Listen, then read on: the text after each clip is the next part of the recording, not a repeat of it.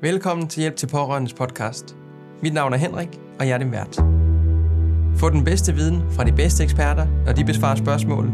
Hvad skal du lære for at hjælpe din kære? Det her er den første episode, som er en introduktion til podcasten, der fortæller dig, hvad du kan forvente at få ud af den. Mit navn er Henrik, og jeg er medstifter af Hjælp til Pårørende. Jeg vil gerne starte med at dele en personlig historie med dig. Det er en historie om en dag i mit liv, som jeg aldrig glemmer. En dag, hvor jeg kom hjem og fandt en af de vigtigste personer i mit liv siddende på gulvet. Hun græd og kunne ikke længere være i sig selv. Jeg var pårørende til psykisk sygdom. Jeg kan huske, at jeg var fyldt med frustration og magtesløshed, og sov over at miste den hverdag og den fremtid, som jeg drømte om. Og jeg kan også huske, at jeg prøvede at finde hjælp, men uden held, og jeg var tæt på selv at besøge med stress. Og jeg er langt fra den eneste.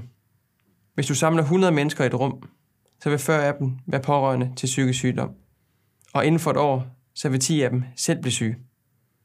Det er ikke fair, at du skal blive syg af at hjælpe din kære. Og det er derfor, vi startede Hjælp til Pårørende. For at forstå, hvordan ideen til Hjælp til Pårørende opstod, så skal vi tilbage til min studietid.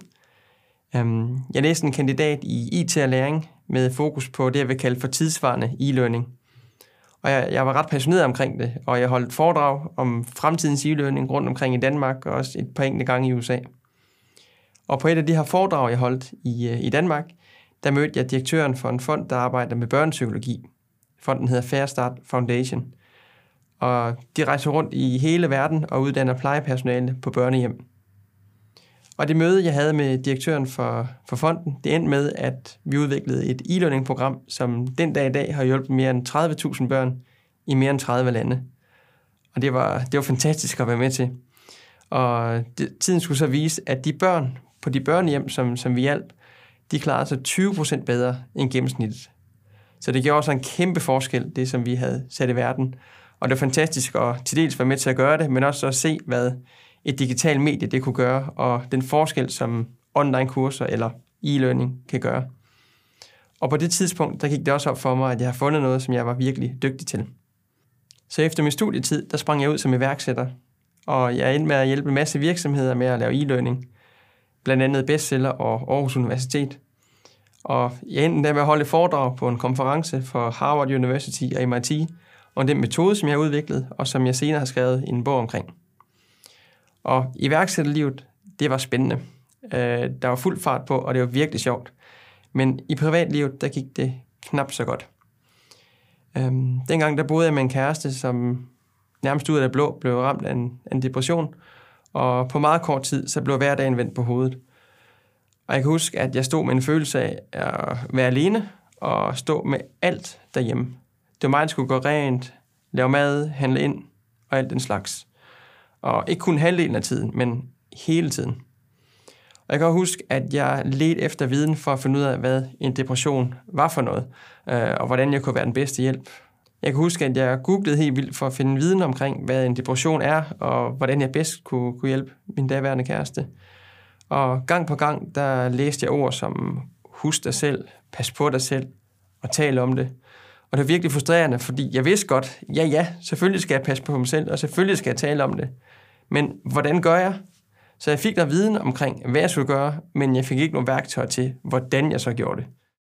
Så den med, at jeg prøvede at gøre en masse ting for at gøre hende glad. Øhm, prøvede en masse ting, men det er som om, at det ikke rigtig var noget, der hjalp. Og når jeg prøvede noget, der ikke virkede, jamen så blev jeg fyldt med en kæmpe tvivl om, om der var noget, som jeg gjorde galt, og om jeg ikke var god nok til at være en god støtte over for hende. Det der med, at hun ikke var glad, det fyldte rigtig meget. Og det er som om, at hendes humør, det smittede af på mig.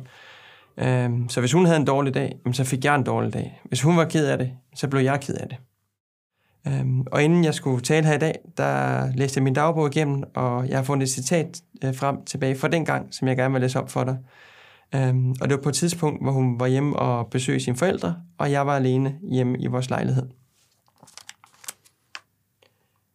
Jeg savner hende lige nu. Jeg savner hende generelt rigtig meget, når hun ikke er her. Men mest af alt, når hun er her, og hun ikke er glad. Det er det aller værste at savne. Det kan godt gøre mig ked af det, og få mig til at tænke, om der er noget, som jeg gør forkert. Alt det her, det skete, mens vi boede i København, og midt i det, så flyttede vi tilbage til Aarhus. Og derefter, så gik det for alvor ned ad bakke. Øh, det er måske ikke det smarteste at flytte midt i det hele, øh, men det var det, vi endte med at gøre, og så, så må vi tage dagen, som, som den var. Og der kan jeg så huske, efter vi var flyttet tilbage til Aarhus, der var der en dag, hvor hun kom hjem og fortalte, at der var noget, hun var nødt til at tale med mig om. Øhm, og hun fortalte, at hun gerne vil have en periode, hvor hun vil være alene og prøve at finde sig selv igen. Så med andre ord, så fortalte hun mig, at vi skulle holde en pause i vores forhold, og efter fem år sammen, så var det som en kæmpe mavepuster. Men jeg gjorde det bedste for at respektere hendes valg, og vi, vi fandt frem til en aftale om, at øh, vi kunne bo i vores fælles lejlighed en uge ad gangen. Så hun boede en uge hos sine forældre, så boede jeg i lejligheden, og så boede hun så en uge i lejligheden, og så skulle jeg finde et andet sted at bo. Øhm, og jeg kan huske den dag, vi talte om det, øh, da hun gik ud af, af døren, der, øh, der var det virkelig som om min fremtid den bare smuldrede mellem hænderne øh, på mig. Øh, jeg tænkte, hvad nu? Hvad, hvad, hvad skal der ske? Hvad, hvad skal jeg gøre? Hvad med vores forhold? Hvad, hvad med alt det, vi har sammen? Øhm, og så er der også alt det, det praktiske, øh, jeg skulle finde ud af i forhold til, jamen, hvor, hvor skal jeg så bo? Øh, jeg kunne ikke flytte hjem til, til min farbo, fordi han boede på en bondegård ude på landet, og jeg havde et, øh, et arbejde, jeg skulle passe, hvor jeg skulle rejse rundt med tog øh, i landet. Øhm, så de uger, hvor jeg ikke kunne bo i vores lejlighed, der blev jeg nødt til at finde på noget andet. Øhm, så jeg ringede til et par af mine nærmeste kammerater, og fortalte dem, hvordan det stod til, og spurgte ind til, om jeg kunne låne en, en sofa øh, hos dem. Og det der med at skulle fortælle det til mine kammerater, det var, jamen det var, det var virkelig grænseoverskridende. Øhm, jeg skulle virkelig ofre en del af mig selv, af min stolthed, for at fortælle dem, hvad det var for en situation, jeg stod i, og at jeg ikke havde det godt, og jeg var begyndt at føle mig stresset. Øhm, altså, jeg, jeg, jeg, jeg havde sådan en følelse af, åh oh, nej, nu ser de sikkert mig som en, en svag person, øh, og, og de tænker dårligt om mig. Men da jeg så fortalte det til mine, mine nærmeste kammerater, der, der blev jeg også samtidig meget, meget overrasket. Um, for jeg fandt ud af, at to af dem selv havde været ramt af en depression, og en tredje selv havde været pårørende. Um, så det endte egentlig med, at jeg følte mig en lille smule dum over, at jeg havde gået og holdt det inde i mig selv i så lang tid. Uh, og at jeg troede, at jeg var den eneste, det her det, det skete for. Uh, så det var faktisk en kæmpe befrielse at komme ud med det. Når jeg husker tilbage på perioden, hvor jeg boede on and off på min kammeraters sofa, så husker jeg perioden som utrolig stressende og fyldt med uvidsheder omkring, hvordan fremtiden vil gå, og, og om min kæreste vil få det godt igen, om depressionen vil gå over, og hvornår den vil gå over, og, og, og hvornår vi kunne være tilbage til det, vi havde sammen, øh, før hun blev ramt af depression. Øhm, og midt i det, midt i alle de her tanker og håb, øh, der begynder lige så stille ikke at kunne være i det længere. Uh, jeg føler mig utrolig stresset lige pludselig, uh, og det begynder at blive så voldsomt, at jeg ikke kan sove om natten, og begynder at få hovedpine, og det, øh, det blev værre og værre.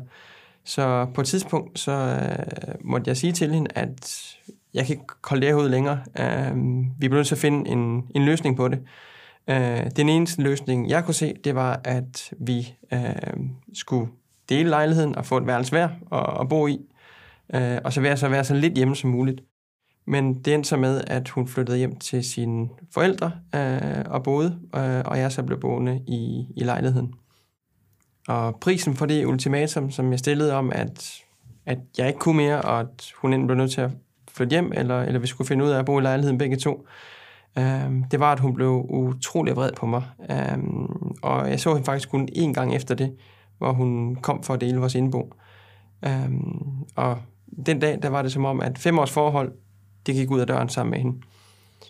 Øh, og jeg blev vildt ked af det.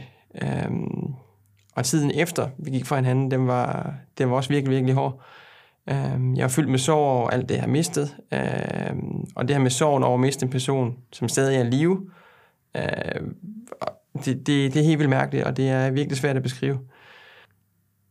Og efter noget tid, så kom der mere ro på min hverdag. Øhm, øh, og jeg kom så meget på afstand fra det hele, at jeg kunne begynde at tænke tilbage på, på den oplevelse, jeg havde været igennem. Øh, og der kom jeg også til at tænke på, hvor lidt hjælp der egentlig havde været at hente.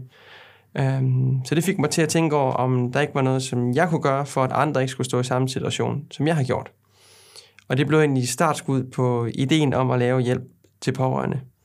Øhm, hvor jeg fandt ud af, at jeg kunne egentlig kombinere øh, min baggrund med min ekspertise inden for, for e-learning, e-learning eller online kurser, øh, med det behov, som der var hos pårørende om at få noget, få noget hjælp og få nogle værktøjer, som man reelt kan bruge i virkeligheden.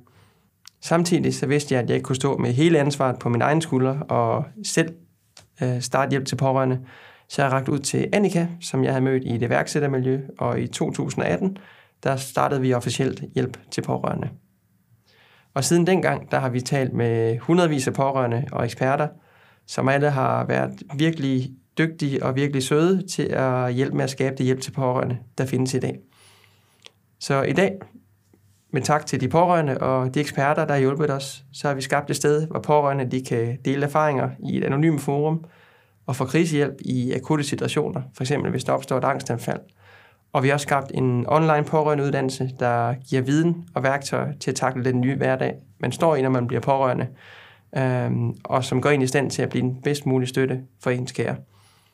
Og jeg vil virkelig ønske, at jeg selv har haft den hjælp dengang. Og jeg er ikke sikker på, at min pårørende oplevelse havde endt, som, som den gjorde, hvis jeg havde haft noget mere viden øh, om det, jeg stod overfor, og haft nogle værktøjer til at takle det. Øhm, og det er især værktøjer i forhold til at forstå mig selv og få prioriteret mig selv. Det, man kalder at passe på sig selv. Øhm, det er der rigtig mange, der taler om, men hvordan gør man så lige det? Øh, det vil jeg virkelig ønske, at jeg har haft de værktøjer til at kunne passe på mig selv dengang. Øh, og så også værktøjer til at være bedre til at tale om tingene. Øh, det, vil, det har jeg oplevet for de pårørende, jeg talt med, som har været gode til at tale om tingene, hvordan de er kommet godt ud på den anden side, modsat de pårørende, der har været mindre gode til at tale om tingene, hvor det tit ender med, at øh, hvis det er par, så bliver det skilt, eller hvis det er forældre øh, til et barn, der er ramt af, af psykisk sygdom, så, så mister de kontakten til hinanden. Øh, så det med at tale med hinanden og få værktøj til det, det, øh, det er guld værd. Øh, og det er noget af det, som, som vi hjælper med hos Hjælp til Pårørende. Jeg ved med mine egne erfaringer som pårørende, at enhver pårørende har et kæmpe ønske om at være en god støtte for deres kære. Men for at være en god støtte, så har man også behov for viden omkring, hvad man skal gøre. Og problemet er, at det er utrolig svært at finde viden om, hvordan man bedst hjælper. Faktisk er der 85 procent pårørende, der leder efter hjælp, uden at finde det. Og jeg mener, det er forkert, at det skal være sådan. Jeg mener, det er forkert, at pårørende de bliver glemt. Så derfor så besluttede jeg mig for at lave den her podcast og interviewe landets førende eksperter, læger og pårørende eksperter, så du kan få gavn af deres viden. Og rent lavpraktisk, så har jeg rejst rundt med min kollega Anders i hele Danmark. Vi har pakket nogle store tasker med tungt udstyr, og så har vi kørt med tog og bus lige fra Vinderup i Vestjylland til, til Klampenborg i Nordsjælland, øh, for at filme de forskellige eksperter inden for psykisk sygdom. Og det har været utrolig spændende at tale med så mange forskellige øh, eksperter og psykologer og mennesker. Og jeg er virkelig taknemmelig for, at de har prioriteret tid til at være med til at lave den her podcast. I stedet for at lave podcasten som en traditionel samtale, så har vi lavet den i et undervisningsformat, fordi det sikrer, at du får mere viden, som du kan bruge direkte i din hverdag. Første sæson den indeholder ca. 20 episoder, der udkommer hver 14. dag. Du kan se videoversionen af podcasten i Pårørende-appen, som du kan downloade gratis i App Store og på Google Play. Pårørende-appen den giver dig viden og værktøjer til at håndtere psykisk sygdom. Og du får hjælp til at gå fra en hverdag, der er fyldt med forvirring og frustration og ensomhed. En, en hverdag, hvor sygdommen har taget over, til en hverdag, hvor du har fået åndehuller og ro og overblik og struktur, og alle de ting, der skal til, for at man igen tager to på en god fremtid. Hvis du har spørgsmål eller idéer til podcasten, så er du meget velkommen til at skrive til os på podcast Det står for hjælp til pårørende.